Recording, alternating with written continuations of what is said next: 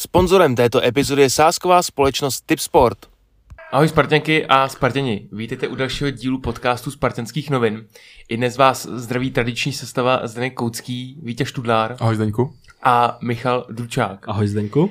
A s námi zde sedí velice vzácný host, šestinásobný vítěz ankety trenér roku a bývalý trenér Sparty Pavel Vrba. Pane Vrbo, vítejte a děkujeme, že jste přijal naše pozvání. Taky zdravím všechny. A Než začneme, chtěli bychom připomenout a možná lehce vypromovat a, tento krásný retro, retro dress, ne retro jazz, retro dress z party, který je nyní k dispozici na e-shopu a samozřejmě i ve fanshopu a při jeho koupi a, ji dostanete vlastně v, řekněme v unikátní krabici. Je to fakt pěkný. Je to fakt Takže pěkný. doporučujeme. Je to z relativně hezkého materiálu. A um, myslím si, že Sparta odvedla v tomhle případě dobrou práci. Pane Vrbu, co si myslíte o krásném retro dresu, Sparty? Tak mě jste nedali, tak je Ne, vypadá to, vypadá to dobře a, a určitě je to něco jiného než, než spousta jiných dresů, takže, takže zajímavý. Ještě bychom jenom zmínili, že vlastně v průběhu příštího týdne, jestli se nepletu, tak by měly přijít i další retro kolekce. Tam by měly být šály, kloboučky a mnoho dalších produktů stejnýho, se stejným logem.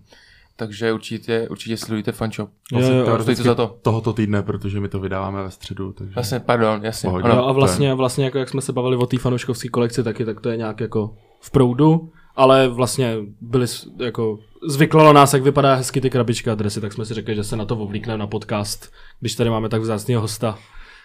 No a samozřejmě nemůžeme zapomenout na to, že celou epizodu můžete potom sledovat na našem profilu herohero.co lomeno Spartinské noviny. Už jsem se naučil, jako máme, jako máme adresu.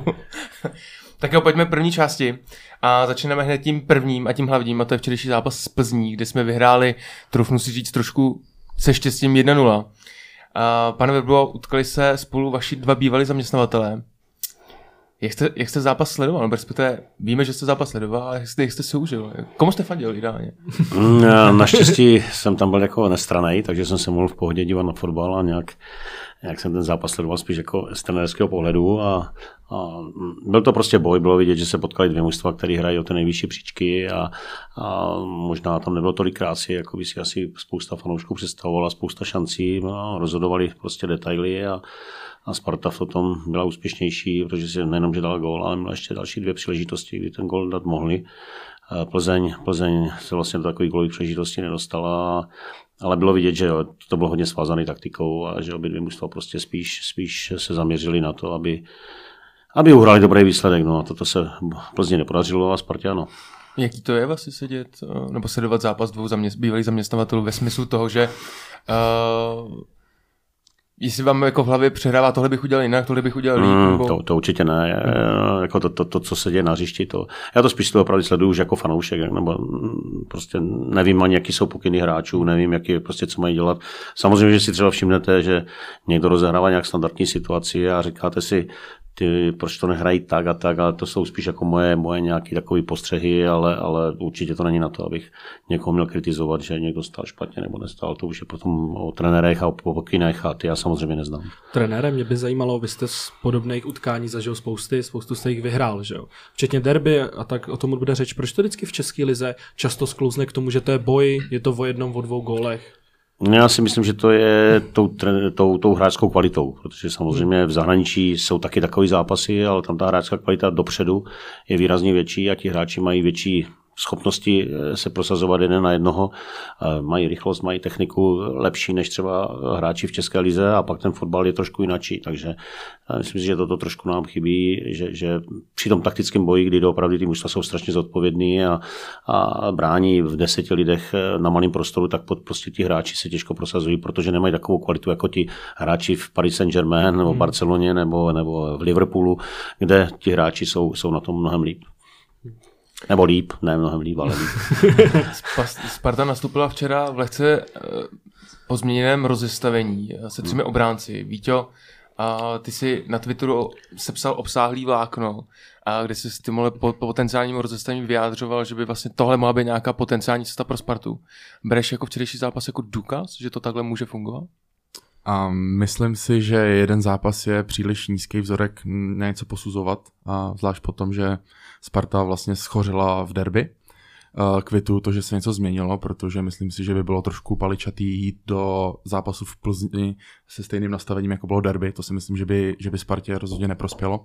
A jsem rád, že trenér Priske něco změnil a že to změnil takhle výrazně.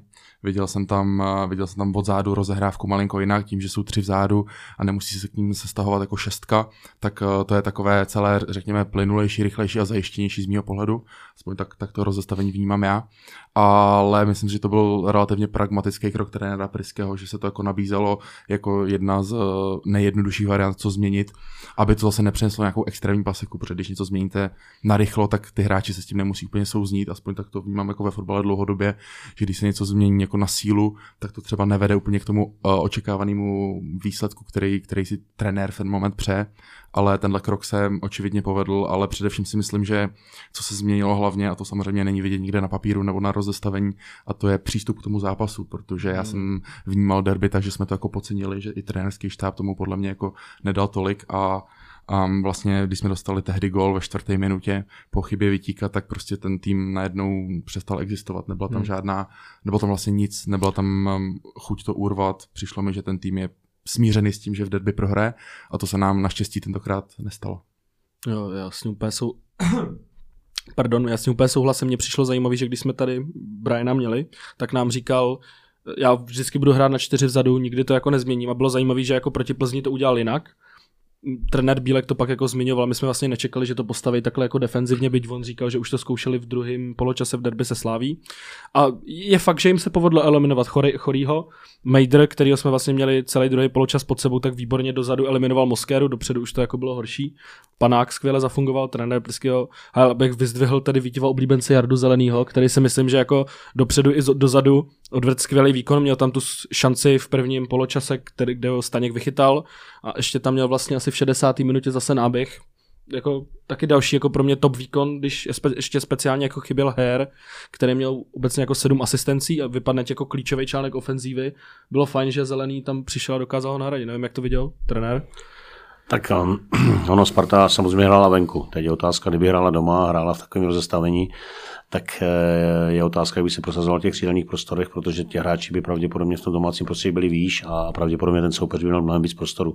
A tím, že hráli ze zadu, hráli vlastně kdyby pomalu v pětce vzadu a před nimi vlastně byly ty, ty další dva bloky, tak se zodpovědně vraceli a Plzeň to měla strašně těžký, protože dobře zušťovali prostory a, a čekali na tu svoji příležitost. A, a ono, ona buď se naskytla ze standardní situace, tuším, kromě gólu měli ještě jednu gólovou příležitost, kdy tam hlavičkovali na malém vápně, ale to těsně vedle a i vlastně jednou, jednou ještě tam měli další situaci, kdy, kdy to tak bylo. A to, to, to jsou zápasy, které rozhodují do opravdu momentech. A, a, dá se říct, že, že Sparta těch momentů měla víc než Plzeň a, a prostě jednou, jednou využila a ten zápas potom kontrolovala a uhrála to, co, asi, nebo to, co nutně potřebovala vzhledem k tabulce a vzhledem k tomu vývoji vlastně toho, co, jak to ta liga dneska vypadá. Já už jsem to někde slyšel i v médiích, že to je jenom dobře. Já nevím, samozřejmě pro Plzeň to dobře není, protože, protože ti samozřejmě by si přáli, aby měli náskok na, na Spartu, mohli mít natuším na nějaký 13 nebo 15, 15, bodů, což už by samozřejmě bylo strašně moc. Ale určitě pro ligu je to, je to dobře, protože ta liga zase je mnohem zajímavější a, a prostě Sparta hrála o to, aby ještě vlastně vůbec byla zapojená do, do, těch, do, to, do toho boje o ty nejvyšší příčky. Takže je správný, když je Plzeň, Sparta a Slávie eh, v takové situaci, že, že, že furt prostě hraje o ty nejvyšší příčky, protože to ta liga je samozřejmě mnohem zajímavější a, a ten výsledek samozřejmě pro Plzeň určitě ne, Plzni nejsou spokojení, ale pro ligu asi je to dobře. Mně ještě přišla zajímavá jedna věc, když vlastně Zelený měl tu šanci v té 40. minutě, tak pak už se to nedostalo ani do sestříu, ale vlastně jako Pavelka mohl střílet z druhé vlny. A uh, on to i říkal pak v, rozhovoru na tom někdo upozorně jako na Spartu, řekl jako po 80. v sezóně jsem to kupnul asi do 15. řady. A já jsem se na ně urval jako z té a říkám, ty zase prostě. Jo, prostě zase, ale jako on si to sám uvědomil a pak jako ale bylo vidět, že prostě nějakou sebereflexi a opravdu při tom gólu sklopil to, dal to, to nebyla jednoduchá střela z vole a vlastně sám si byl vědomý toho, že to byla ta sebereflexe, o který mluvil Vítě a přistoupil k tomu jako po derby i jinak, řekl si, hele, musím to udělat jinak a pak jako rozhod. Tak ale tam byla obrovská chyba Plzně, protože nemůže být tak volný v tom hmm. velkém vápně, takže on se dobře uvolnil, ani nevím, kdo měl hlídat. Myslím, že se. Jo, takže, takže ten prostor měl obrovský a, a prostřelil to, takže to samozřejmě vyřešil potom správně, ale, ale ten prostor v, po té standardce měl obrovský. Dostal by fan asi od vás jako Tak asi bych to ukazoval. Jo, Pavelka mimo jiné vlastně ten on zmínil, že on to asi po 80. sezóně trefil do 15, by to, no, má to trefil do 15. řady. A on vlastně, proč jsem zmiňoval na začátku, že Sparta se štěstím vyhrála, tak já jsem právě narážel na ten gol toho Pavelky. A protože když jsem na to koukal ze záznamu, tak mi přišlo, že mu to silo po Šajtli.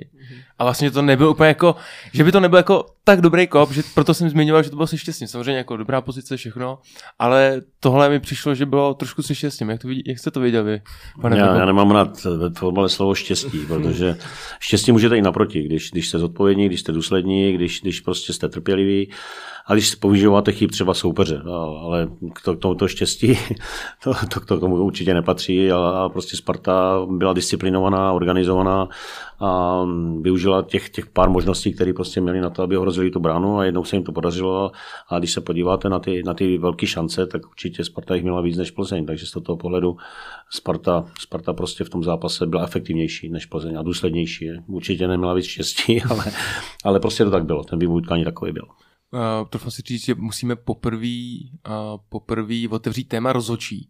Hmm. Uh, nastaly tam zvláštní situace, mimo jiné ve 45. minutě uh, Chorýho, který trefil po zpětných záběrech umyslně hlavu Serencena. Uh, troufám si říct, že rozhodčí letošní sezóně jako ne, nejsou úplně v dobré kondici. Uh, jak, jak, jak to vlastně vnímáme? Trenér. Já, takhle, já budu opravdu nestranej, protože Určitě. nemám, být, nemám důvod jako někde. Já si zase myslím, že, že byly tam situace první poločase, kdy Plzeň mohla dvakrát zahrát standardní situaci, kdy tam podle mého názoru byly fauly ve stranách a kdy, kdy třeba Plzeň mohla se dostat do standardních situací. Nebylo to písknutý.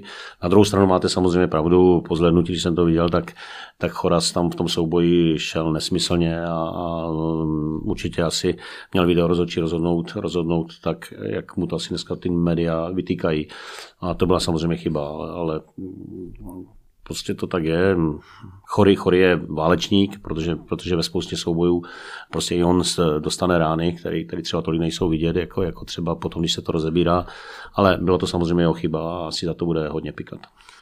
Jo, tam vlastně jde o to, že on může dostat dodatečný trest, pokud se prokáže, že tam bylo zranění, to znamená, oni pak jeli, předpokládám se Serencem do UVN, nebo jako asi do, ne, nebo někam do nemocnice a bude se to posuzovat. Vím, že u Evertona, když Čenčela, teda, pardon, Činčela, Cedidla dostal na pět zápasů stopku, tak pak Slavia předkládala vlastně lékařskou zprávu a ukázala, že opravdu jako došlo na základě toho zákroku ke zranění. Byla stopka, tady podle mě budou, nevím, jak to budou posuzovat, jestli tam má hematom nebo něco, ale podle mě jako naprosto skandální, že to VAR jako prostě nevidí.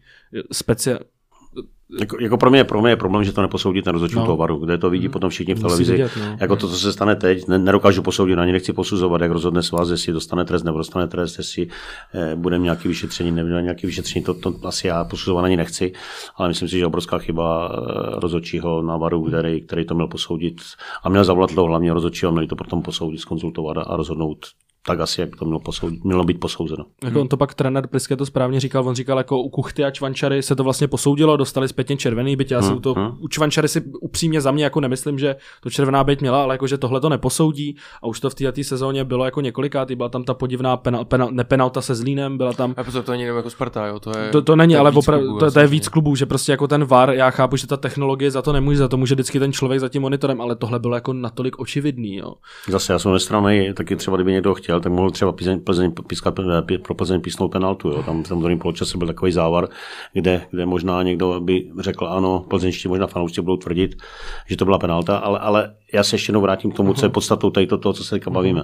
Myslím si, že to byla obrovská chyba eh, rozhodčího úvaru, který to měl prostě posoudit, měl se na to podívat, měl zavolat hlavně rozhodčího a měli to potom posoudit. A, a i v- já si rozhodčí, podle toho, co já dneska čtu v médiích, to bude mi trošku složitější, protože vlastně byl dneska delegovaný na zápas a ta delegace vlastně byla zrušená, takže určitě se to bude vyšetřovat, bude se to asi vyšetřovat nebo prošetřovat, nebo já nevím, jak to mám říct, a nechme, nechme to na svazu, ať svaz rozhodne, a komise rozhodčí, ať rozhodne prostě, co, jak, jak, jak, to, jak to bude. Ještě se musím zeptat, vy jste vlastně Tomáše Chorýho vedl, jestli se nemýlím. No. Uh, on má mezi fanouškama Sparty i kvůli jako vzájemným zápasům nějakou jako Negativní auru. negativní auru. Mm, Jaké jako hráč? Jako je, on je úplně v pohodě, jako samozřejmě ta, ta negativní aura, nebo jak vy to říkáte, je, je, je samozřejmě postavena na tom, že Tomáš je hráč nebo hrotový je útočník, který do všeho jde e, prostě po hlavě. teď, teď, bohužel, teď bohužel to jako vychází, tak jak to vychází.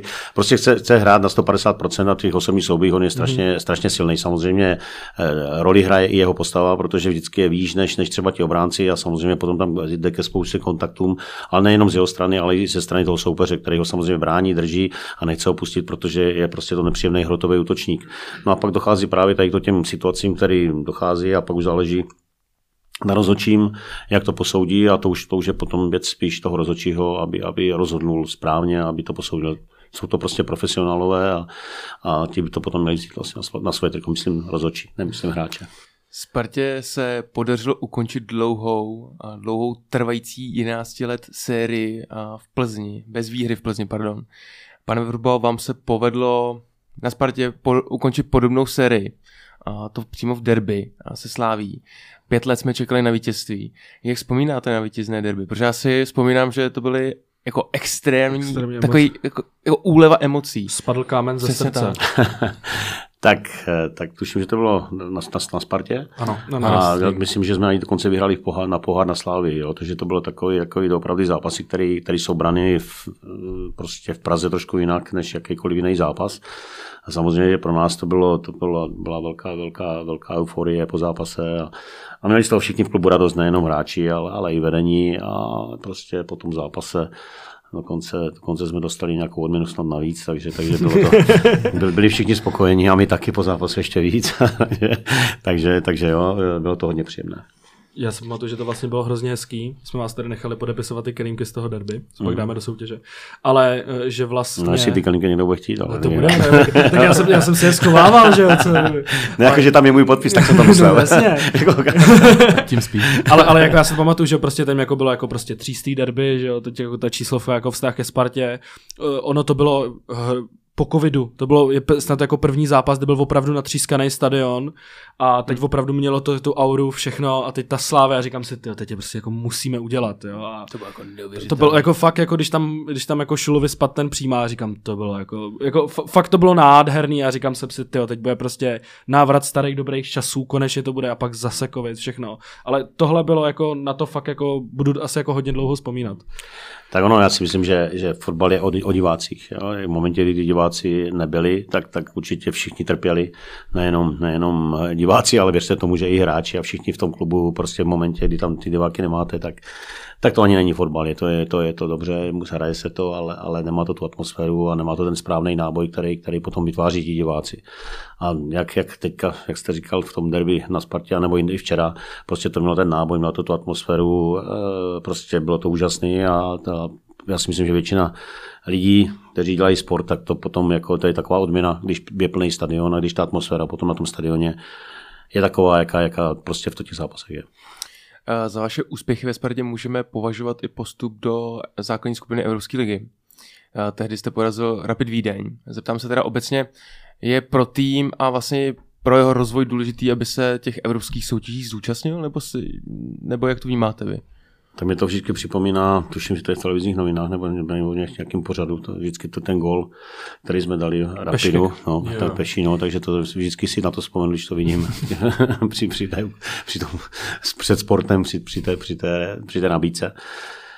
Samozřejmě, že bavíme se o tom, že jsou kluby, které to musí hrát automaticky. Postupují z těch svých lig, je to Barcelona a tak dále, jo, Paris Saint-Germain. Samozřejmě pro české týmy je to je to obrovský úspěch, když hrajete skupinu. Jo, je to, je to, a zvlášť, když postoupíte třeba do Champions League nebo do, no, do jakékoliv skupiny, to je, no, do, do, do, je to zajímavý na konfrontaci, samozřejmě eh, vy poznáte spoustu, spoustu jako zajímavých zápasů, je to prostě úplně jiná atmosféra, samozřejmě ten program teďka je nabitý pro ty mužstva a určitě to mají potom mnohem složitější, co se týká potom přípravy na ty další zápasy.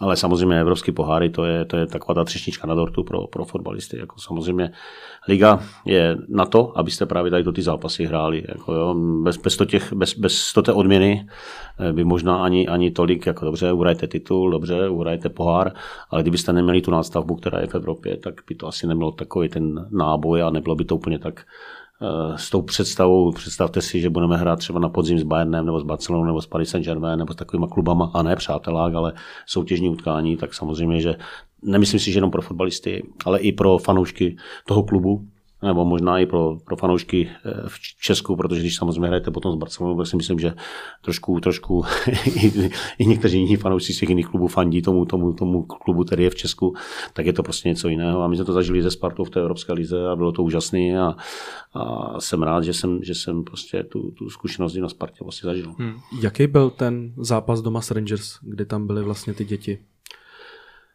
Tak, já si na to vzpomínám už jenom patně, ale vím, vím, že bylo všechno zakázané, ale ty děti tam vytvářely atmosféru jako dospělí, jo, takže ono to zase nebylo úplně tak, jako že by tam byl klid a, a jenom se to odehrálo, protože, protože ty děti e, to prožívali s, s náma a určitě to bylo lepší, než když eh, by, by jim ten stadion měl být prázdný, takže samozřejmě i teďka dodatečně furt, furt těm dětem asi, nebo byli jsme rádi, že ty děti na ten fotbal přišli a že ta atmosféra byla prostě taková, jaká na fotbal má být. Vím, že tam třeba jako jeden náš kamarád, právě jeho maminka dělá někde v mateřské školce, tak se tam jako, jako vychovatel jenom by se dostal na fotbal.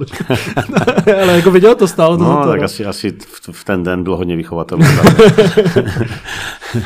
Přesouváme se do druhé části podcastu Spartanských novin. Naším hostem je i nadále bývalý trenér Sparty Pavel Vrba. A e, celou epizodu si můžete poslechnout na našem profilu herohero.co lomeno Spartanské noviny. Přesouvám se, jak jsem zmiňoval, do druhé části, kde si uh, zhodnotíme, nebo respektive popovídáme o nadcházejících zápasech. Sparta odehraje, odehraje doma dva zápasy, a to Slovácko, se Slováckem a Budějovicemi. A Vítku, jednoduchá otázka. Zakončí Sparta podzim vítězně? Um, jo, myslím si, že vykročila včera uh, dobrým směrem je potřeba to navázat. Řekl bych, že samozřejmě teďka čekají papírově lehčí utkání, bude v domácím prostředí. Všechno nahrává tomu, že to může zvládnout a samozřejmě jako vždycky to bude o Spartě jako takové, jelikož tedy hraje doma. A myslím si, že Slovácko, a byť je účastník konferenční ligy, tak i Budějovice by měla, by měla v současné době být schopna porazit.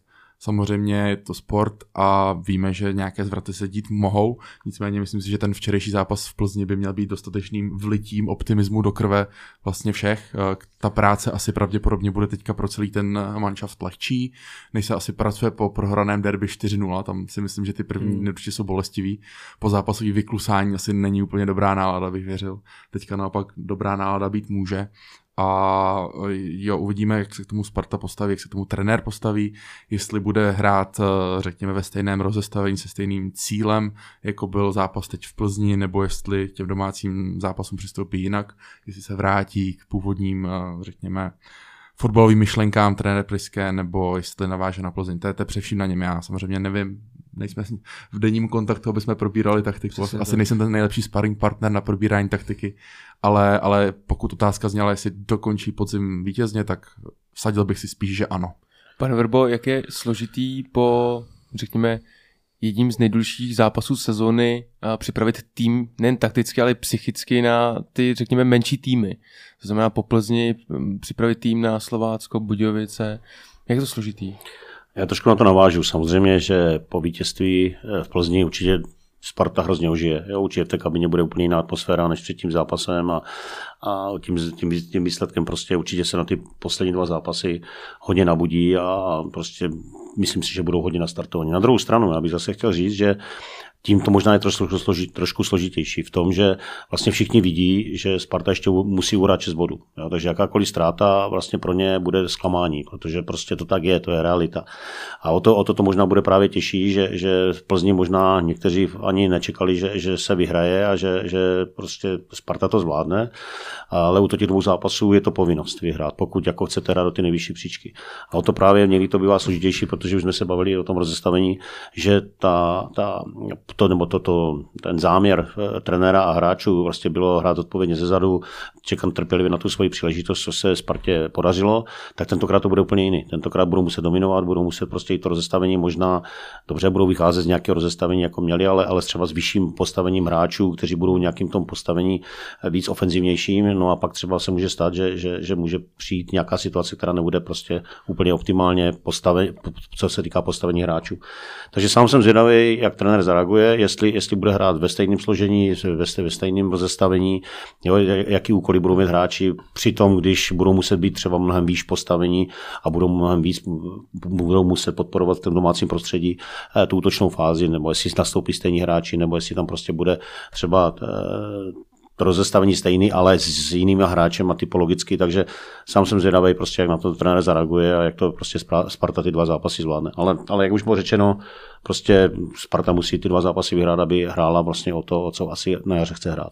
Já na to ještě navážu, já se třeba domácího zápasu se Slováckem hodně bojím. Já mám před trenérem Martinem Svědíkem jako velký respekt a oni přeci jen oni připomínají trochu jako v loňské, ne v loňské, jako v minulé sezóně. Vlastně Jablonec, který taky hrál konferenční ligu, taky vlastně málem, málem se stoupili, ještě hráli, že jo, skupinovou záchranu, ale naopak jako třikrát nás porazili, že jo, ve Slovácku, na, pardon, na Slovácku jsme prohráli 4-0, pak bylo to odložený finále poháru, kde nás jako Václav... Vzpomínám si na to dobře. Já bohužel Ale t- t- tam nás, že jako ve finále poháru nás úplně jako rozebrali mm. prostě na šroubky. Mm. Byť jim teda odešel Jurečka, což byl vlastně man of the match, tam úplně jako z, měl životní sezonu, ale já se, trenér Svědík ví, jak na Spartu hrát, nebudou se bát. Uh, mám z toho jako velký, velký respekt. Teď to bude ve středu, budou mít jako v nohách tu Evropskou ligu a přece jen jako Slovácko má nejstarší kádr v lize, eh, všech, včetně opor jako Petržela, Reinberg, Hoffman, to jsou všechno Kadlec. jako Kadlec, skoro jako, skoro, skoro čtyřicátníci. Hmm. To si myslím, že může hrát jako ve prospěch Sparty a ještě musíme dát určitě tip, na co si vsadit. Já bych se tip, že po Plzni, že Jarda Zelený dá gola Slovácku. Teď měl taky dvě dobré šance, teď byl kurz 12, to si myslím, že je docela fajn. Hmm. tak já jsem nevěděl, jako, že to je jako typ typerská tady firma, která, která, jako, která, nabízí fanouškům jako, na co vsadit. Nabízíme provize. ale, ale ne, říkám, jako, jako Slovácká se Slovácká uh, se hodně Vlastně jako hmm. jako po Plzni ještě jako jedna charakteristika z celého podzimu, vždycky byly fajn návštěvy na 10 tisíc hmm. a tak dále, bylo by moc hezký to udržet, mít vlastně na konci podzimu, být nejnavštěvanější jako tým v Lize, bylo by to fajn, kdyby přišlo 12-15 tisíc lidí. Jenom, jenom k tomu, co no. říkáš, jako, já si myslím, že Slovácko to udělalo obrovský eh, krok před, jako, už, už vlastně dneska patří mezi mužstva, který hrají pravidelně o poháry. Uh, myslím si, že to potvrzuje i tím, že postoupil do skupiny, na skupiny, což, což je podle mě pro Slovácko obrovský úspěch. Ale v momentě, kdy ty mužstva to zažijí, tak to chcou zažívat znovu. No, samozřejmě, že, že každý bod v lize a jedno, jestli hrajete ze Spartou z Plzní nebo ze Slávy, tak prostě ty body chcete uhrát, abyste, abyste zase byli na tom umístění tak, abyste ty poháry mohli hrát. A jedno, jestli ti hráči mají dneska 38 nebo 37 let, protože jsou to zkušení hráči, kteří jsou kondičně velice dobře připraveni, tak, tak, tak, tak stejně, stejně eh, prostě budou, budou tě na Spartě bodovat a možná i ta typologie hráčů Slovácka jim bude vyhovovat to, že Sparta bude muset prostě hrát eh, právě v tom vyšším postavení, to, co jsme se bali před chvilkou, a možná jim právě těm rychlým hráčům toto možná může vyhovovat, což asi teda, já, já neznám úplně přesně tu charakter, hmm. tu, tu, ty eh, série těch zápasů se Slováckem a proto možná právě Slovácko úspěšný, protože ty hráče tam má hmm. to, tohoto typu. Takže sám jsem zvědavý, jak Slovácko eh, ten zápas ze Spartou zvládne. Připojilo se, va... Pardon, připojilo se podle vás... Vy se často přemlouval. připojilo se podle vás Slovácko definitivně k trojlístku Sparta Plzeň Slávě? Tak teďka v té poslední době určitě ano. Jo. Jako myslím si, že, že mají výborného trenéra, který, který prostě už je tam delší dobu a, a svým způsobem si to mužstvo nějakým způsobem skládali. Já vidím u Slovácka jednu, jednu takovou věc, kterou, na kterou jsem zvědavý, jak to v budoucnu zvládnou. To už tady bylo řečeno, že, že mají starší hráče, kteří prostě to mužstvo táhnou. A sám jsem zvědavý, jak to bude za dva, za tři roky, kdy ti hráči doopravdy už budou čtyřicátníci a víc a jak, jak dokážou to mužstvo doplnit. Samozřejmě asi bez, bez toho doplnění z jiných, jiných mustev eh, to nepůjde, protože z vlastních zdrojů asi úplně nedokážou to, ten kádr doplnit. A to, jak se jim to podařilo právě příchodem těch, těch kadleců a Petrželů a dalších hráčů, kteří tam prostě přišli, tak to mužstvo najednou prostě se dostalo tam, kde dneska je. A jsem sám zvědavý, jako jestli v tom trendu budou pokračovat a budou ty hráče, kteří třeba nejsou úspěšní právě v těchto klubech, budou stahovat na Slovácko a budou dál, nebo půjdou tou cestou, jakou, jakou, jakou si udělali možná před těma třema, čtyřma rokama. Je tam i výborný manažer, který, který ty hráče prostě vytipovává, takže jsem zvědavý, jak to, jak to Slovácko zvládne. Tam bylo zajímavé, že vlastně i Milan Petržela teď říkal, on už má rekord, myslím, že pokud dneska nastoupí, tak bude mít rekord, teď jsem super jistý, že přeskočí jako šilhavýho. Hmm. Je to starý dědek Tomáš. On Ale to ví. řek- Řekl, že jako udělá 500 zápasů v lize a končí. Mhm. To znamená ještě jako do konce příští sezóny. Michal Kadlec, myslím, že má taky jako Jo, smlouvu do konce příští sezóny. A to ti vypadnou prostě dva jakoby nejdůležitější ty články týmu a musíš to nahradit. Jo, ale Jako jenom k tomu Milanovi, No. samozřejmě to si mám srandu, protože my jsme se často bavili a on to sám říká, že je starý dědek a tak dále, takže to není jako, že bych, že bych, že bych říkal, že už nemůže hrát fotbal. Ale ta, tam je výhoda v tom, že jak Kadlec, tak Petržela nikdy neměli žádný vážný zranění, hmm. což je obrovská výhoda.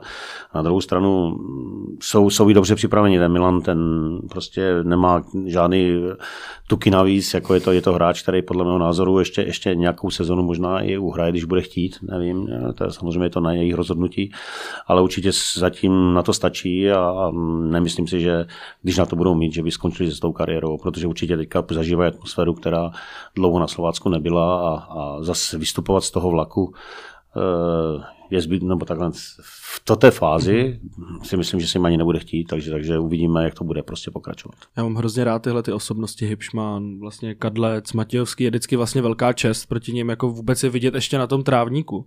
Jo, protože Ale, Kamil Vacek taky. ale, no. ale, když se potom podíváte, tak vlastně jsou to možná i rozhodující hráči potom v těch, Jasně. těch mužstvech. Jo, jako Matějovský, kdy to, to prostě mladá Boleslav bez něho v posledních letech snad ani neexistoval. Vždycky, když byl zraněný nebo když měl nějaký problém, tak já to nechci, nechci, nechci úplně jako srovnávat, ale vždycky jsme si oddychli, když nehrál, jo, protože byl to hráč, který kopal fantasticky standardní situace. V útočné fázi taková ta složka tvořivá se, se hrála víceméně přes něho, takže jsou to zkušení hráči a jsou to kvalitní hráči. Samozřejmě roky, roky přibírají, přibývají, to jsem se přeřekl, tak roky, roky, roky, roky, roky přibývají, což je samozřejmě pro ně trošku složitější a oni tu motivaci musí taky hledat, ale jak už jsem řekl, třeba u Slovácka asi tu motivaci najdou. Když budou hrát poháry, když najednou budou hrát prostě skupinu, tak ta motivace se hledá asi líp, než, než když někdo hraje o záchranu a řekne si, no tak prostě skončím, protože prostě nemám motivaci hrát s mužstvem, který hra, bude hrát 10. 12. flag o záchranu a, a přijde na nás 200 lidí, tak to asi ta motivace není, ale, ale u těch, u těch mužstev, kde, kde prostě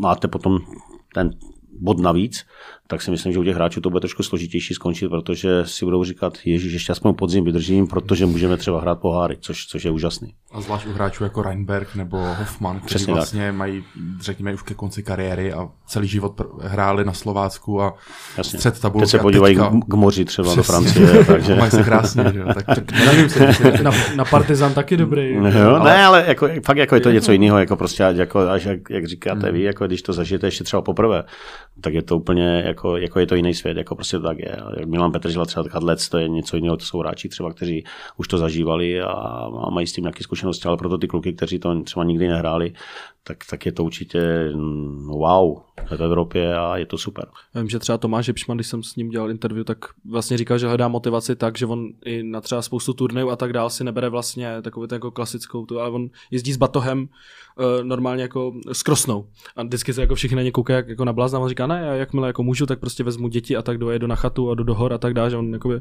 hodně do toho. A prostě takhle tak jako hledá tu motivaci, pak se jako vrátit, úplně jako změní mindset. No. Tak asi ale myslím, že to je pro ně obrovský relax, jo? Jako, že najednou hmm. Úplně vypadne z toho prostředí a jestli to tak má, já teda to slyším poprvé, tak, tak, tak, je úžasný, když to tak je. A, tak on hlavně už za to spoustu zažil. On podle mě nemusí nikomu nic dokazovat. On je, on je hráč, který hrál x let eh, v top mužstvu na, na Ukrajině a myslím si, že i teďka prostě pro to mužstvo je důležité samozřejmě taky roky, roky jdou, ale já, mě, mě překvapuje, že ještě je na takové úrovni nějaké. jo. Tam bylo zajímavé, že když Tomáš Čvančara přicházel do Sparty, tak dělala video Jablonec a on jako děkoval Hipšmanovi, že ho hrozně moc naučil, že ho jako srovnal do latě a hrozně mu pomohl jako do kariéře, což jako když říká 20 letý kluk a vlastně jako Hipšman by mohl být jeho táta, že jo. No, tak prostě jako, hybší někoho takového vždycky potřebuje. mě, jako, ne, nebo švanči, ne. Švanči, to padá to trošku špatně, jako švanči asi takovýho někoho potřebuje, aby ho dal do letě, protože ten, ten to potřebuje. Dost jsme se věnovali Slovácku. Víte, nemůže se nakonec stát, že ten, kdo nás katne, nebude Slovácko, a, ale právě Český Budějovice? Co vlastně můžeme očekávat od Budějovic? Já doufám, že ne. A Český Budějovice teď změnili trenéra. Nebo mění ho trenéra. Nemůže to být nový impuls. O, já nevím, jestli teďka už Budějovice jako myslím, myslím, oznámili, že nemají, že by, Nevím. ale ten proces, ten proces probíhá a jak se říká, nové koště dobře mete, tak tam je ten um, faktor toho, že ty hráči budou velice namotivovaní se ukázat před novým trenérem a uh, kor, ještě když hrajou se Spartou, tak vytáhnout se vyloženě proti takhle prestižnímu soupeři, se kterým jako nehrajete každý den. Já jenom, já jenom jsem slyšel, že tam jako by mohli to být asistenti, jako že by tu sezonu měli dojet. Jako, že to, takže teď je otázka, když to budou jenom asistenti, tak zase asi to není úplně ten správný impuls. Jo? Že, že, když je to někdo jiný a přijde tam, tak, tak ten impuls většinou bývá větší. I když dnes zase neznám, neznám prostředí, neznám, jak to tam prostě je. A Nechci, nechci říkat, že asistenti jsou špatní trenéři, no, naopak někdy, někdy to je dobře a někdy, někdy prostě ti asistenti jsou schopni tomu to potom jakým způsobem odkoučovat taky dobře. Ale nevím, nevím. Tak on ty Budějovice má duet Kladrubský s někým, jestli se nepletu.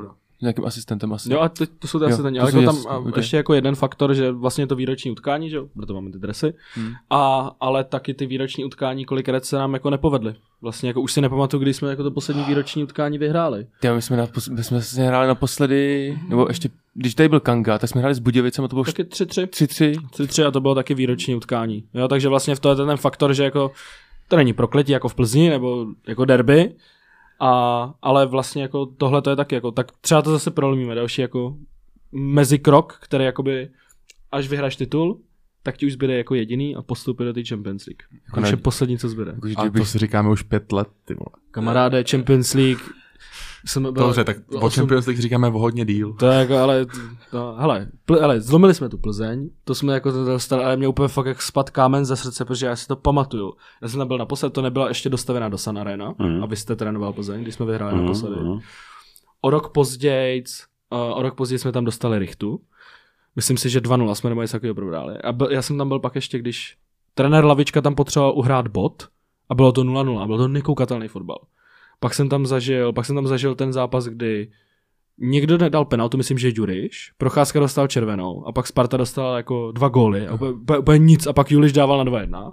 A prostě pak byly ty To odchody. Juliš dal snad 90. No něco takového. A prostě jako x těch zápasů a když jsme se bavili, a teď jsem jako viděl jsem ty pášně, říkal jsem, my dostaneme zase rychtu, to bylo hrozný prostě. Takže jako, ale opravdu jako, a fakt, jako to byla strašná deka, protože vždycky do té Plzně, vždycky se to jako zv- zvoralo, ne, že by ty hráči se na to vykašlali, prostě nic se prostě jako nedařilo, takže o to jako větší úle a mě fakt jako spad kámen ze srdce, když to jako, já jsem se na tu poslední standardku ani nekoukal, jsem říkal, ježišmarja, teď tam dají na jedna jedna nebo něco, ale fakt, opravdu jako fakt mi spad kámen ze srdce, protože to opravdu byla fakt jak kladba na té Spartě.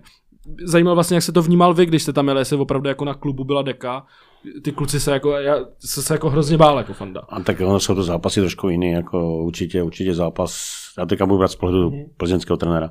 Vždycky jako ty zápasy se Spartou, ze Slávy, s Baníkem jsou trošku jinačí, než, než když hrajete potom ty jiný zápasy. Vždycky to bylo diváci, atmosféra na stadioně, prostě, prostě dobře, jo, hrajeme zápas, který, který se tak často nehraje v, v lize, nebo ne, tak ta motivace je jiná, prostě je jiná. A myslím si, že Sparta má nevýhodu v tom, že ona vlastně takový zápasy hraje všude. To znamená, ať přijede do Teplíc, nebo ať přijede do Hradce Králové, nebo ať přijede do Plzně, tak vždycky prostě je to Sparta. A ty mužstva samozřejmě pro ně je to, neříkám, že vrchol sezóny, protože dneska asi jsou tři mužstva, čtyři mužstva, který prostě je to Sparta, Slávě, Plzeň.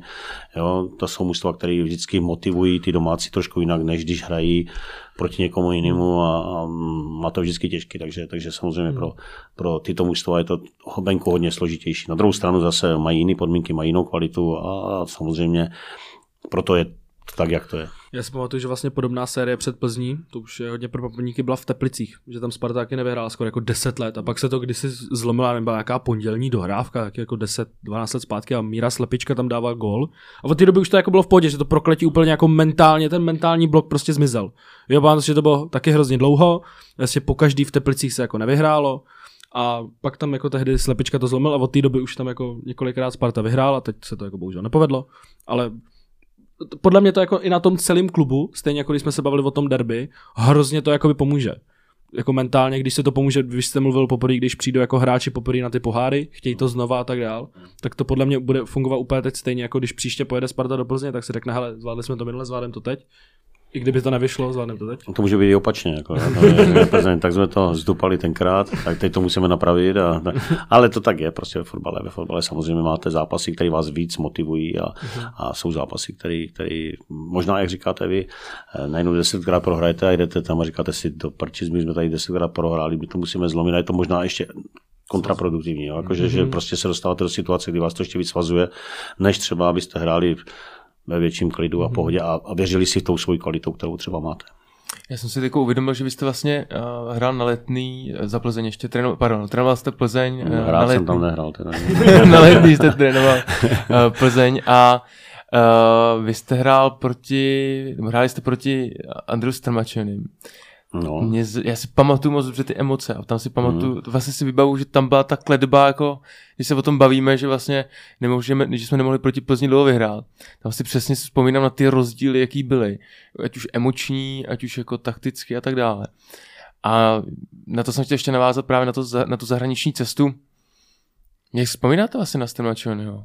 Je teď ve smyslu, jestli jste se jako znali osobně, jste se bavili. Mm. Ale to byla ta sezona, kdy vlastně Adolf Šádek říkal, že to je jako klacek proti tanku. Jo, že jo, jo, jo. To Klacek je, vyhrál. mo- to, je, no. to je možné. ne, přiznám se, že já nějak jako mm, nevnímám nějak jako, samozřejmě znám se s českýma trenérama, ale s těma zahraničníma jako jsem nikdy v nějakém kontaktu nebyl, maximálně když, je, když s těma hrajeme, tak si podáme ruce, doufám, že vždycky to tak bylo, nebo nespomínám si, že by byl někde nějaký problém, někdo to samozřejmě má větší emoce, myslím, že Stramačony zrovna byl takový klidnější, na rozdíl teďka od trenérů, kteří jsou na Spartě, kteří to víc prožívají, takže z toho pohledu no, jako ne, nebyl žádný problém, nebo, ne, nebo ne, ne, nebylo to tak, že bychom potom měli nějaké věci. Prostě, prostě to tak je. My se ještě musíme zeptat, uh, vy na rozdíl o jako spoustu trenérů, vlastně když jste přišel jako, přijel jako coach baníku teď na Spartu, hmm. když jste vlastně jako coach Sparty přijel do Plzně, všude vás jako fanoušci měli rádi a všude vám jako většinou poděkovali, zaspívali vaše jméno a tak dále. Jaký to je pro vás třeba pocit, když jste poprvé jako coach Sparty přijel do Plzně? Tak určitě příjemný, jako samozřejmě zase já teďka, zase budu přímý, jak to je prostě, když, když prožijete někde 10 let, tak je to možná něco jiného, než někde prožijete jenom rok a půl, ale když to samozřejmě potom ti fanoušci udělají, tak, tak si toho strašně vážíte a říkáte si, jo, tak nebylo to úplně tak hrozný, jak, jak, jak jsem si možná myslel, tak, takže, takže i to, že dneska tady sedím, tak je pro mě trošku překvapení, protože, protože vím, že, že zrovna ty kluby, které jsem trénoval, nebyly pro fanoušky zrovna kluby, které, které, které by spolu kamarádili, naopak byli to možná největší nepřátelé, ale myslím sportovní, já to teďka Jasně. nemyslím jako jinak, jo, takže, takže já jsem sám překvapený, že vůbec eh, tento rozhovor vznikl, že jste si mě pozvali, tak uvidíme, jaký budou reakce fanoušků, potom, potom někde na internetu, je, nějakýho nevím, co bude, jak teďka mám to slovo, ale nechci ho říkat, jste, jste si pozvali, proč tam jste nepozvali někoho jiného. Tak uvidíme, já jsem sám zvědavý, jako jaká bude reakce toho, že jsem tady byl já, že, že já jsem samozřejmě si to angažmá ve Spartě vážil, tak jak si ho vážím v Plzni, tak jak jsem si ho vážil v Baníku. Prostě to tak je, někde samozřejmě máte větší úspěch, někde menší úspěch, někde, někde je někdo zklamaný. Někde, někde cítím já vinu, někde cítím, že by mě to třeba mohl v některých věcech pomoct víc ve smyslu doplnění kádru a nějaké té atmosféry v tom klubu a se zajištěním nějakých věcí. A to se ve fotbale stává a to je život. My na to vlastně asi vždycky budeme jako rádi vzpomínat, protože hmm. přece jen jako zlomil jste to derby. No ale šel zlomil... jsem, šel jsem do toho angažma do Sparty, jsem šel no. jako doopravdy s velkým napětím, jo, jaký hmm. to bude, protože, protože uh, prostě hold jsme byli pro Spartu, když jsem byl Plzni jako největší nepřítel. bylo to prostě, bylo to tak. Takže sám jsem byl zvědavý, jak to, já, já nemám problém jako v tom, Jasně. že bych měl nějaký problém. Já jsem žádný problém s fanouškama neměl a, a nikdy to tak nebylo, ale spíš jako jsem, jako chci říct, že, že jsem byl překvapený, že to bylo po sportovní stránce naprosto v pořádku a, a prostě to tak probíhalo, tak asi jak by to probíhat mělo. Vám asi muselo hodně pomoct tehdy, že byla pandemie, to znamená vlastně fanoušci, jo, to si, jo, to fanoušci vlastně ano. jako nemohli ani na tribunu, nedej bože, kdyby se něco jako první třeba dva zápasy nepo, nepovedlo. To máte pravdu, že v té první fázi mi to asi pomohlo, protože to vlastně byl zákaz fanoušků, mm. a, nebo tam bylo nějak, potom nějaké omezení, jo, mm. jako, že bylo míň. Tak a my jsme naštěstí potom měli i výsledky, které, které asi fanoušky potěšily, takže trošku jsem si naklonil některý na svou, na svou stranu a někteří byli trpělivější. A, takže, takže tak.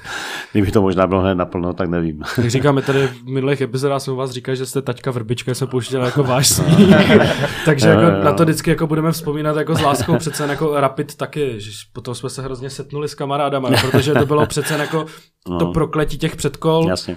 A prostě jako tam jsme ve Vídni jsme taky prohráli a vlastně když dal Péša ten gol a tak dále, pak Kotouly a tak dále. Bylo to fakt, fakt, fakt hezký.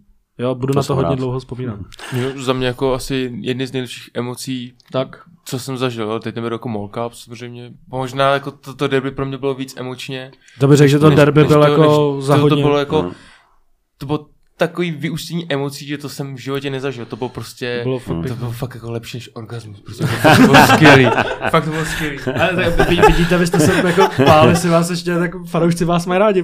No, tak to je dobře, tak, jako, tak by to tak mělo být. Já samozřejmě chápu, že někteří fanoušci eh, jsou takový a ně- někteří jinačí, ale já jsem rád, že pokud to tak je, jak říkáte, tak jsem rád, že to tak je. Vítejte v třetí části podcastu Spartanských novin. Naším hostem je i nadále bývalý trenér Sparty Pavel Vrba. Pane Vrbo, a teď se budeme více bavit o vás a hned začneme s tím, co sami fanoušci často diskutují. Je tlak ve Spartě větší než jinde? Mm, eh, to bych ani neřekl. Jako, jako Sparta, Sparta je řízená tak, jak je řízená. Samozřejmě majitel má ty nejvyšší ambice a prostě to tak je.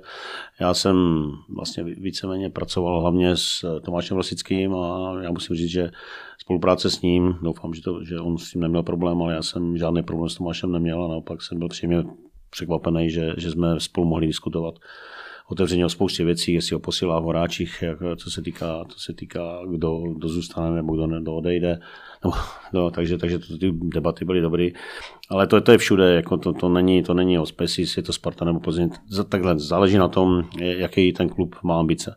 Samozřejmě, že, že když, nebo byl jsem teďka v těch klubech, který ty ambice mají nejvyšší, některý teda třeba možná ne tak vysoký, jako, jako třeba Sparta a Plzeň momentálně, ale, ale samozřejmě to vždycky jsou ti majitel, abyste hrál někde o poháry, abyste byli v těch, tady v těch zónách.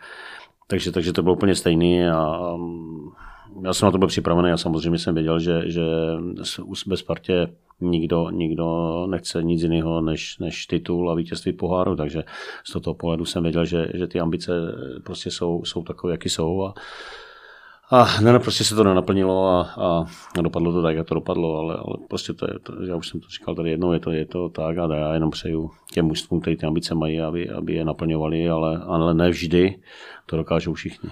Trenére, mám vlastně otázku, vás jako říká v kulárech a tak dále, nebo bychom slyšeli všichni, že uh, jste hodně nervózní, především jako před těma velkýma zápasama, tak jak to vlastně máte, jak se vyrovnáváte s nervozitou? No tak nervózní, to samozřejmě nevím, kdo to říká, to za prvé. Samozřejmě určitě to říkají ti, kteří jsou se, se mnou v, v, kontaktu před těma zápasama, což znamená, že to říká někdo, kdo se mnou v kontaktu vůbec není. takže, takže, takže, to jsou prostě lidi. Samo- Samozřejmě, že, No. že, že, to napětí, jako já nebudu tvrdit, že, že když potom jako mě zabírají kamery na začátku utkání, že, že to neprožívám, nebo že, že nejsem nervózní, to jako myslím si, že Jestli, jestli je člověk normální, tak když děláte maturitu nebo když jdete na zkoušku na vysoké škole, tak taky asi nejdete úplně Lážo, plážo. lážo, plážo to je úplně jedno, co mi řekne. Já, já, jako já jsem bezchybný a dokážu všechno prostě, vždycky očekáváte, jak se ten zápas vyvíjí a pak, pak se samozřejmě na to reagujete. Pokud si někdo myslí, že, nebo takhle, jestli, jestli se některým lidem líbí, když je trenér bez emocí nebo hráči bez emocí, tak, tak, tak ať se jim to líbí, ať, ať potom to, to tak hodnotí, ale mi se to nelíbí. Já chci, aby hráči měli emoce, aby, aby prostě trenéři měli emoce. Samozřejmě v určité míře, nemůže to být někde překřikování, lavička, lavička a nějaký, já nevím, nějaký jako z různý, různý gesta, hecování, tak to si myslím, že nikdy nikdo ode mě nezažil, pokud, nebo pokud jsem se nebránil, když někdo prostě s tím, s tím vystartoval. Ale emoce prostě k tomu, tomu, tomu sportu nebo k tomu fotbalu pat- patří, protože emoce mají diváci. Mm. Jako kdyby diváci tam jenom seděli a čučeli a nepozbuzovali, no tak, tak ten fotbal by taky nebyl fotbal. Takže prostě jenom, jenom prostě u mě to je, nebo u těch trenérů, nebo u těch, u těch lidí je to víc vidět a pak to někdo strašně hodnotí, ale vůbec se s vámi nikdo o tom nebaví, vůbec nikdo, hmm. nikdo nějak jako nechápe, že, že vy před tím zápasem prostě se soustředíte na něco a možná některé věci řešíte jinak, tak jak jsem se dozvěděl, že jsem třeba v baníku na jednoho hráče mluvil anglicky a jako na druhou stranu asi si ten hráč neuvědomuje, že tam je třeba dalších pět hráčů, na který se mluví anglicky a teďka najednou jsem prostě přešel a začal jsem mluvit anglicky na toho českého hráče a teď se všichni, všichni v šoku. Tak prostě to tak je a pokud to někdo není schopen zkousnout, tak, tak, tak, tak, tak má smůlu. Teď je otázka, jestli někteří zahraniční trenéři mluví na český hráči česky. Já si myslím, že ne. No tak jako prostě to tak někdy je a někdy, někdy, někdy dopravdy se zapomenete, že najednou mluvíte s někým jiným, který je Čech a mluvíte furt anglicky a na druhou stranu je to pro mě obrovská pochvala, že se, domluví, že se domluvím anglicky, takže, takže to je úžasné. No.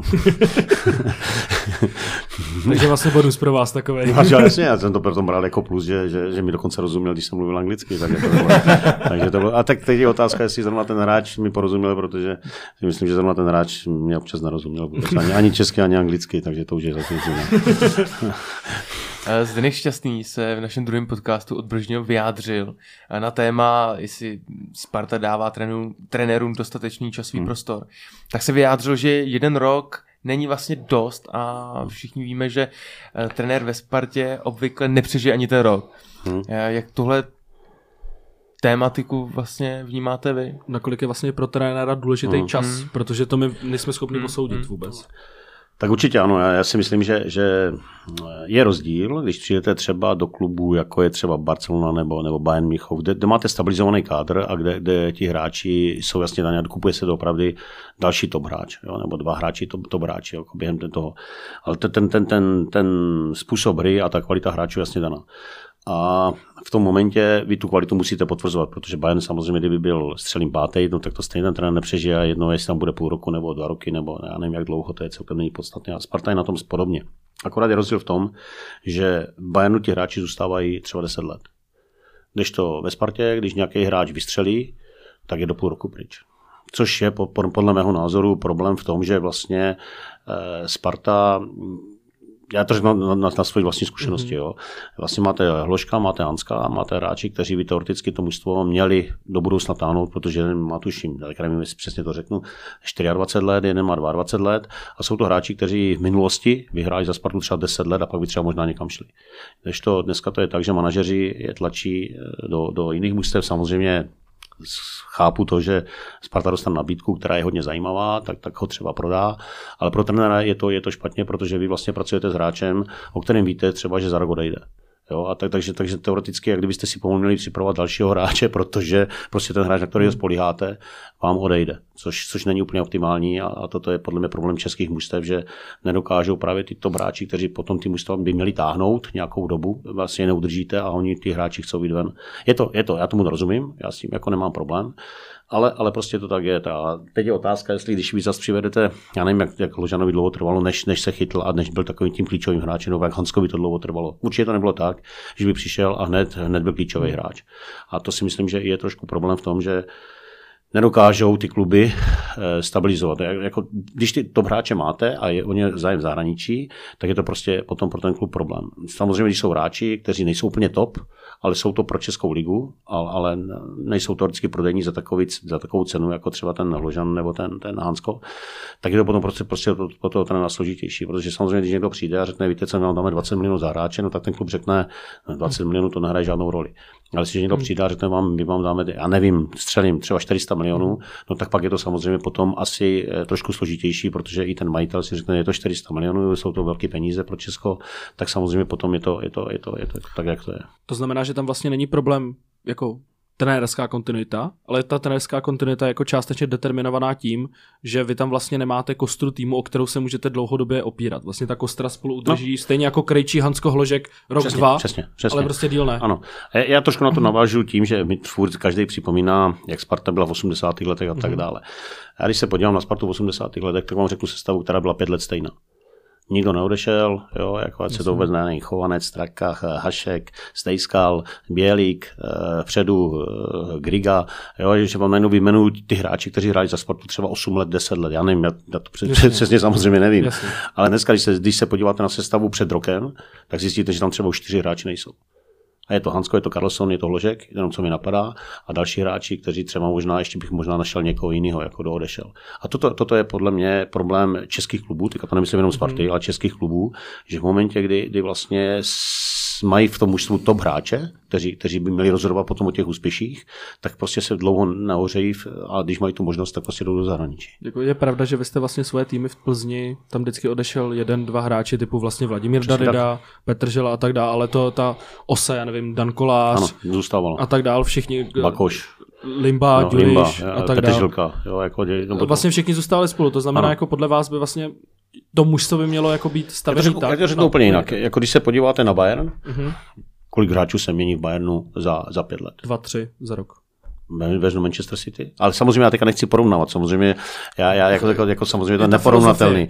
Já se spíš bavím o tom, že, že možná i kdybych se, já, já samozřejmě ty kluby, které jsou, jsou v Anglii třeba, ne, já nevím, sedmi, osmi, tak možná je to, je, asi je to stejný, jo? Jako, že, že prostě to mužstvo je pohromadě a, a je samozřejmě, nechci vůbec srovnávat ty kluby, které vidíme v televizi, jako je Paris Saint-Germain, Liverpool a tak dále, prostě, ale, ale Prostě to tak je. A já nevěřím tomu, že třeba v Bundeslize, nebo, nebo samozřejmě zase je to jiná soutěž, mm-hmm. jo, jako zase Brtem je s obrovskou rezervou.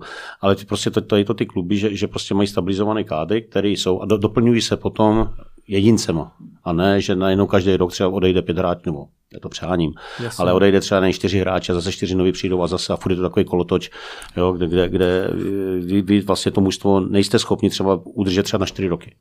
Nejste Jo, schopni. což já vlastně chápu, že jako když přesně odejde tahle ta osa, plus Krejda se zraní a přijde nová Ano, osa, což my tak. jsme tady řešili, jako to měl být Jankto, Kuchta a tak No, dále, ty, ty kluci a pak prostě může se stát, to je přirozený, protože No. v žádném klubu nefungují všechny přestupy na 100%, Jasně. že jo, ale prostě ta osa přesně bude trvat půl roku, rok než se chytne do toho zranění, tresty a Jasně. tak dál. A pak už třeba ten trenér, který se je prostě přivede, nebo sportovní manažer už tam není, Jasně. přijde někdo novej a zase ten kolotoč je úplně od znova, je to vlastně smrtelná spirála. A teď ještě, a teď, pardon, No. no, a teď ještě jde o jednu věc, že třeba někdy se vrátí hráči ze zahraničí. Mhm. A teď je otázka, jestli vůbec ti hráči, přijdou ze zahraničí, mají motivaci takovou, aby třeba v těch 33 nebo nevím kolika letech, teď jako nemyslím vůbec nikoho, Je- ale, jasně, ale, ale už mají nějakou kariéru za sebou a dobře, tak já tady ještě budu třeba dva roky hrát, ale už, už, už nemám motivaci se posouvat, eh, abych šel ven, jo. což mají třeba ti mlad, Mhm. mladší hráči, kteří jsou motivovat, raz, dva, tři, kteří tu motivaci samozřejmě mají. Takže ono je to trošku takový prostě v Česku složitější, eh, aby, aby se to mužstvo nějakým způsobem udrželi a dali dohromady. A když budete úspěšní, já vám garantuju, že když budete úspěšní, tak vždycky vám najednou po té sezóně prostě ty hráči dva, tři odejdou. A je jedno, jestli to Sparta, nebo jestli to Slávě, nebo jestli to Plzeň, nebo jestli to kdokoliv. Pokud samozřejmě ti hráči mají nějaký věk, nejsou třeba 32 letí, protože to samozřejmě už je trošku složitější, aby někdo šel ven, to už nikdo ven ani nejde. Ale pokud ty hráči mají 22, 23, 24 let a jsou úspěšní a jsou úspěšní v Evropě, tak vám garantuju, že prostě vždycky z těch manšaftů zmizí 2, 3 a pak je to samozřejmě problém. se stalo i teď vlastně Hradci, že jim odešli hráči a to vlastně jenom přišli do těch jakoby top týmů. Co s tím, co Přesně by tak. s tím Pavel Vrba dělal? to já, já s tím neudělám nic, to samozřejmě musí být eh, spíš taková vize těch majitelů nebo toho vedení klubu, která by měla jasně, prosím, samozřejmě první věc je, že musí podepsat smlouvy, které nejsou na rok nebo na dva, ale musí být dlouhodobý, třeba na 4 na 5 let. A pak samozřejmě musí se rozhodnout, jestli jsou tím, tím sportovním úspěchem a jestli jsou, budou trpěliví, že třeba já nevím, jeden, dva roky e, to vydrží. No, samozřejmě, já vím, že se může stát, že někdo může mít nabídku a nepostoupí se najednou do, do, do skupiny a někdo bude říkat, kdyby ho prodali, tak jsme měli peníze a tak dále a tak dále. To tak, to tak prostě v Česku je. Ale na druhou stranu, jako proč by měli jako ti hráči po půl roce nebo po roce odcházet? Proč by tam neměli v tom klubu zůstat minimálně třeba tři roky? Že tři roky je minimální doba, které by třeba měli za to a mužstvo hrát. A potom, jestli po třech letech odejdou někam, jo, ale už třeba si vy budujete hmm. další hráči, kteří třeba přijdou, tak je to samozřejmě jednodušší, ale nemůže to být, že najednou odehraje někdo jednu sezonu a už jde zase pryč a tak dále. Já neříkám, že to je, že to je ve všech mužstvech, já jenom říkám příklad, že, že ti hráči měli mít aspoň 3-4 roky, měli by mít smlouvy, ty, tyto hráči, třeba, nebo ty hráči, kteří třeba začnou na tři letech, ale po roce zjistíte, že je to hráč, který je, perspektivní, tak mu prodlouží třeba smlouvu na pět let, mm-hmm. jo, s takovými podmínkami, aby byl spokojený, což si myslím, že ve Spartě není problém, není problém jo, ale potom samozřejmě ti hráči musí počítat, i když třeba máme nabídku zvenku, že hold budou muset třeba odehrát v té Spartě třeba minimálně tři sezóny a potom třeba se začne jednat o nějakým přestupu. Mm. Ale zase je to o manažerech, protože ti samozřejmě tlačí taky, aby odcházeli. Jako je to o majiteli. Majitel musí říct, ano, já, já chci takhle, já chci hráče, kteří tady chcou být minimálně 3-4 roky a pak to má smysl. A to se potom zase vracíme k těm trenérům, jestli vlastně minim, rok a víc dostatečná doba, nebo jestli není, uh, jako, si, jo, co je vlastně ta dostatečná samozřejmě. doba na pro toho trenéra, jo, protože by teď zmiňujeme základní stavební vlastně kámen toho týmu a tak je otázka, jestli vlastně, jak dlouho by ty trenéři měli být obecně v těch týmech a dru, za druhý, jestli vlastně uh, není problém teď se jako třeba konkrétně Sparty, mm, mm. jestli není problém to, že se neumí na ty odchody vlastně připravit. Jo? Tím, že se furt nabourávají trenéři, že se mění filozofie, já vím, že to, nemá nějaká, nic to není nějaká návaznost. Já vím, ale když udělají to ten první krok, tak potom samozřejmě ten trenér je pod tlakem a nemá, nemůže říct, jo, dívejte se, vy jste mi rozprodali mužstvo, tak co já s tím mám dělat? Tak mi prostě vyhodíte, že jste mi rozprodali mužstvo. Když to, když bude vědět, že ti hráči tam zůstávají, tak pak je to jeho zodpovědnost. A pak samozřejmě, když neuspěje, tak chápu, že nemůžete ho vyhodit za měsíc, ale asi by měl dostat nějakou, nějakou ochranou dobu, třeba půl roku nebo rok, nebo jednu sezonu, a když prostě neuspějete, tak se, tak se nedá nic dělat. Na druhou stranu vyhodit do po jednom neúspěchu, je taky úplně nefér. Jo. Takže ono je to, je, to, je to trošku takový složitější a, a za to by měli zodpovídat i ti lidé, kteří třeba toho trenéra přivádí. Jo? Protože prostě to není jenom o tom trenérovi, ale je to i o volbě, jak, proč si ho berete, proč mu nabízíte nějakou smlouvu, proč ho chcete. A to by mělo být prostě brány trošku jinak. Trenér, chtěl bych se zeptat ještě takové věci, kterými úplně jako nemůžeme vědět, když třeba přijdete, když jste třeba přišel do Sparty. Jak dlouho trvá, než opravdu poznáte kádr? A vlastně jak dlouho trvá ještě, než uh, jim jste schopný předat ty myšlenky vaše? No, co se týká kádru Sparty, tak je to jednoduché, protože 90% trenérů v Česku ten kádr zná. Mm-hmm. Jo, jako samozřejmě, když přijete třeba do Teplic nebo, nebo do Liberce nebo, nebo do Budějovic, tak samozřejmě znáte třeba těch 10 nebo 11, kteří hrají a pak poznáváte ten zbytek, jak ten klub funguje. Samozřejmě ve Spartě je to jednodušší, protože většinou ty, ty hráče znáte. A co se týká toho samotného způsobu hry, jaký chcete, to já si osobně myslím, že vlastně vy byste měl být vybraný i vedením klubu, proč vás chcou. Takže vlastně i to vedení klubu ví, jak vy pracujete, ví, ví jakým způsobem prostě fungujete a na základě toho byste měli být do toho klubu vybraný. Jo? Takže ne jenom, že si vyberte nějaké jméno a máte nějaké informace, vy byste měli, možná, možná toho trenéra by měl mít ten klub víc mapovaného, než třeba toho hráče nějakou tu posilu. Protože vlastně ten, ten trenér rozhoduje potom o tom, jakým způsobem to mužstvo hraje a jak, jak to mužstvo může ovlivnit. Klidně, klidně možná já to přeženu, ale třeba, mhm. třeba jí poslat někoho na scouting s prominutím, funguje na hráče a sleduje se hráč, že si pomalu chodí na večeře večer nebo jestli jde do hospody na tři piva, ale o tom, že by třeba někdo skautoval trenéra, takže by se přešel podívat na trénink v tom mužstvu, kde třeba momentálně je a viděl by, jak trénuje, jak to vede, to podle mě vůbec neexistuje, nebo možná někde venku ano, ale, ale, ale v Česku si to nemyslím. Jo, takže, takže možná i tady toto by měli, tady to, ty top kluby, já neříkám, že na to má možnost jako kdokoliv, ale to ty to, top kluby by měli možná i, i třeba si říct dobře, eh, perspektivně máme vytipovaný nějakého trenéra, podíváme se na soustředění, jak trénuje jeho mužstvo, jakým způsobem to vede a jedeme se podívat na 14 denní soustředění, který třeba mají v Rakousku nebo na Kypru nebo tak hmm. a budeme ho sledovat, prostě tady, jak, jak, jak to mužstvo vede právě třeba tady v tom období, kdy jsou spolu 10 dní nebo 14 dní v kuse. Co, což si myslím, že vůbec neexistuje.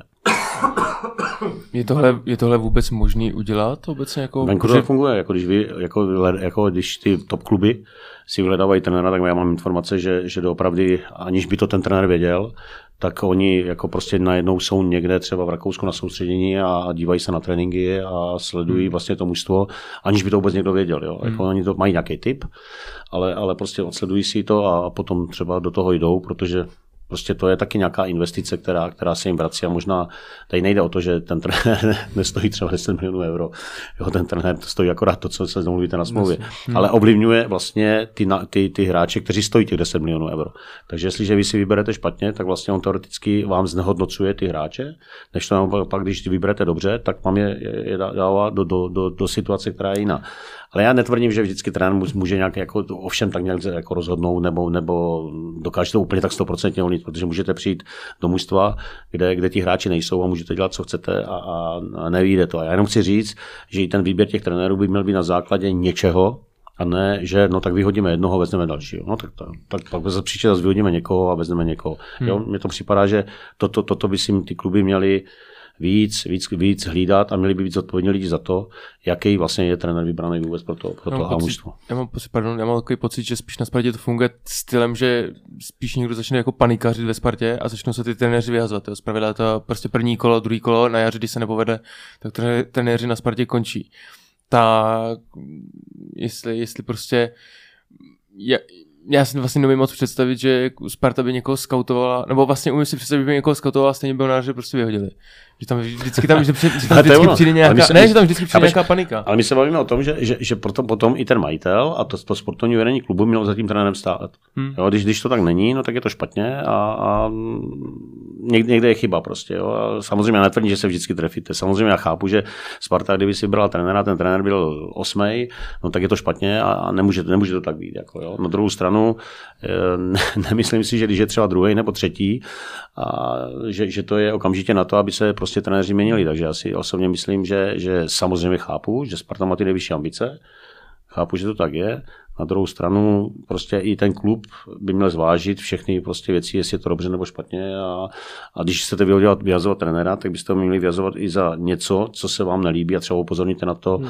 Já jsem říkal baníku, teďka mě jeden člověk upozorňoval, že málo máme střelby tak to mi připadalo hodně vtipný, jo, že, že máme málo střelby, protože jsme měli střelby jako všude jinde, ale samozřejmě ten důvod si třeba hmm. můžete najít. Jo, jako, že potom přijdete k majitelovi a řeknete, no oni málo střelí na tréninku. No, tak jako, jestli to je důvod jako vyjazovu, a to přáním teď, jako, jako, jako, jako, ale jako jenom takový příklad, no tak, tak jo, tak ten majitel má nějaké informace od někoho, no tak pak je to prostě na majiteli, jak si rozhodne nebo nerozhodne, nebo jestli si od toho trenéra pak pozve a baví se s ním a chce vidět nějaké informace, prostě to tak někdy, někdy bývá. No. Když tady padlo párkrát slovo scouting, a to je vlastně taky věc, do které fanoušek plně nemůže vědět, protože ty a, přesné procesy v tom klubu samozřejmě nikdo z nás nezná. Ale vy je znáte. A jak funguje scouting, samozřejmě myslím hráčský scouting ve Spartě?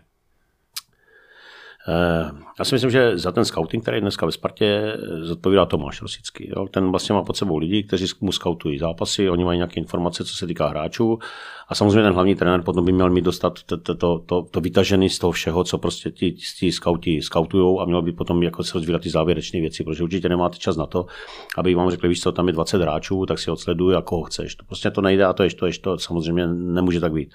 Takže podle mého názoru by měl být nějaký sportovní ředitel a ve Spartě by to asi měl být Tomáš Rosický, který by měl mít pod sebou lidi, což asi funguje, já netvrdím, že ne a ti lidi mi měli dát informace. Samozřejmě mělo by to být na základě i nějaké komunikace s hlavním trenérem a říct, my potřebujeme to ten post, protože tam třeba máme hráče, který má 38 let a potřebujeme perspektivy. Hmm. Samozřejmě vy v Českou ligu teoreticky znáte a víte, kdo by to hmm. mohl být, máte vytipovaný kluky třeba z reprezentace, reprezentace do 21 let nebo z Ačka, nebo víte, že nějaký hráč je v zahraničí a chce se vrátit.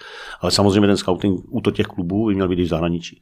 Samozřejmě asi těžko přitáhnete hráče z Francie, z Německa nebo z Anglie, ale podle mého názoru by mělo být Slovensko, Polsko, Maďarsko třeba, jo, já nevím, jestli Rumunsko, Bulharsko, to by měly být trhy, kde, kde byste si měl podívat. Samozřejmě i v těch státech už dneska funguje scouting do těch top klubů, kde, kde když se potom podíváte na ty, na ty top kluby, tak, tak, tak, ten, tak vidíte, že prostě tam mají polovinu zahraničních hráčů a, a jsou to mužstva, které jsou strašně silné. Já teďka vezmu příklad Slovan Bratislava. Když se podíváte, tak je to mužstvo, který je hodně zajímavě poskládaný a není to poskládané jenom ze slovenských hráčů, je to i ze zahraničních hráčů a je to, je to, je to hodně zajímavé mužstvo. Je to, je to mužstvo, který jsem teďka nějak se viděl a překvapilo mě prostě jakou kvalitu těch zahraničních hráčů oni mají. Hmm. Ale taky to museli někde, někde najít, museli prostě ty hráče přesvědčit. A to si myslím, že právě třeba Sparta Slavie nebo Plzeň eh, by měla mít tak stejné možnosti jako ten Slovan Bratislava a ty hráče prostě si vytipovat a, a potom je do, do, do, těch, do těch klubů uh, dostat. A pak, pak to tak je. A samozřejmě ten český trh, to se týká kvality hráčů, je strašně omezený. Jo, vy, vy těžko asi uh, dokážete přitáhnout hráče. Já to střelím teďka třeba nejlepšího dorostence ze Slávy, těžko přitáhnete do Sparty. Prostě ty kluby si to hlídají a ty těm hráčům dávají, já nevím, 17, 18 letech smlouvy, aby byli chráněni a některé kluby to dělají tak, že jim dávají dlouhodobé smlouvy, tak je to potom strašně těžké eh, to udělat. Jo. Ale, ale, zase to je věc právě tady těch lidí, kteří měli za to být zodpovědní a kteří by prostě měli ten scouting udělat a možná už s těma klukama jednat v 17 eh, o tom, že třeba někdo někoho má zájem a tak dále. A tak dále. Ale to říkám do toho, já tolik nevidím a nechci, nechci teďka vůbec jako říkat, že je něco špatně nebo, nebo dobře, ale prostě to je věc potom týmu, který, který je za to zodpovědný a ten by za to měl zodpovídat. Samozřejmě po konzultacích potom s trenérem, já nevím, jestli juniorky nebo A mužstva, jo, samozřejmě, že potom by se to asi mělo sejít. Samozřejmě sportovní ředitel by tam měl všechno pod palcem. Trenére, ještě když se zeptejme se třeba konkrétně třeba na Tomáše Čvančaru. To znamená, mm-hmm. přijdete a sednete si, sedl jste si, já nevím, s Tomášem Rosickým a řeknete, mm-hmm. chtěli bychom posít útočníka. Ano. Tomáš přijde, máme tady vysvětlované tyhle ty hráče a vy třeba řeknete, jo, třeba Tomáš Čvančara by se mi líbil. Uh-huh. Takhle nějak to vypadá. Nějakým takovým způsobem. Samozřejmě on, ono je to, určitě to je i tím, že třeba se řekne, Hložek odejde. Jasně. Hledáme náhradu za, za hložka. Jo? Takže teďka potom jako samozřejmě hledáme nějaké řešení a hledáme hráče. Samozřejmě bylo by špatně, kdyby hložek odešel a přišel nový hráč. Ideálně je, hložek odejde za půl roku a my už chceme hráče toho třeba půl roku dopředu prostě v tom klubu, protože samozřejmě, nebo ne samozřejmě, ale někdy, někdy prostě trvá někomu, který je v klubu a já teďka zase, já to, já to trošku některé věci přáním, ale najednou přijede 105 na, na, na, na, Strahov a borci tam přijedou nějakýma jinými autama a ten je zděšený půl roku vůbec, jako, jak, jak funguje Sparta, jak funguje jiný klub. A teďka to berte s rezervou, Jasně, jako jasně, doufám, že to fanoušci pochopí a, to a. Byl že to tak prostě, prostě, já jsem totiž zažil jednou v Žilině, že takhle přijel jeden hráč a jako, jako bylo to jako hodně vtipný, když tam tak přijel eh, tím autem a zbývající to prostě měli nějak jinak. A, ale to není, to není podstatné. Jako, samozřejmě, že i ti hráči, pod ti noví potřebují Čas na chvilku trvat, nebo chvilku trvá, než vůbec si uvědomí, v kterým jakým klubu jsou, jaký jsou, jaký jsou ambice toho klubu, jo, že to není tak jenom dobře, eh, je to, je to prostě jiný. Je to jiný hrát ve Spartě nebo hrát v jiným průměrným nebo podprůměrným ligovým mužstvu. Prostě to je to jiný. Zbytek epizody si můžete poslechnout na našem herohero.co lomeno spartanské noviny. Čau. Loni v zimě František Čupr v pořadu Tiki Taka a No. zmínil, že vy jste eh, nežádal žádný posily. Toho člověka jsem nikdy v životě neviděl a tady píše nějaký prostě věc, která je absolutní lež.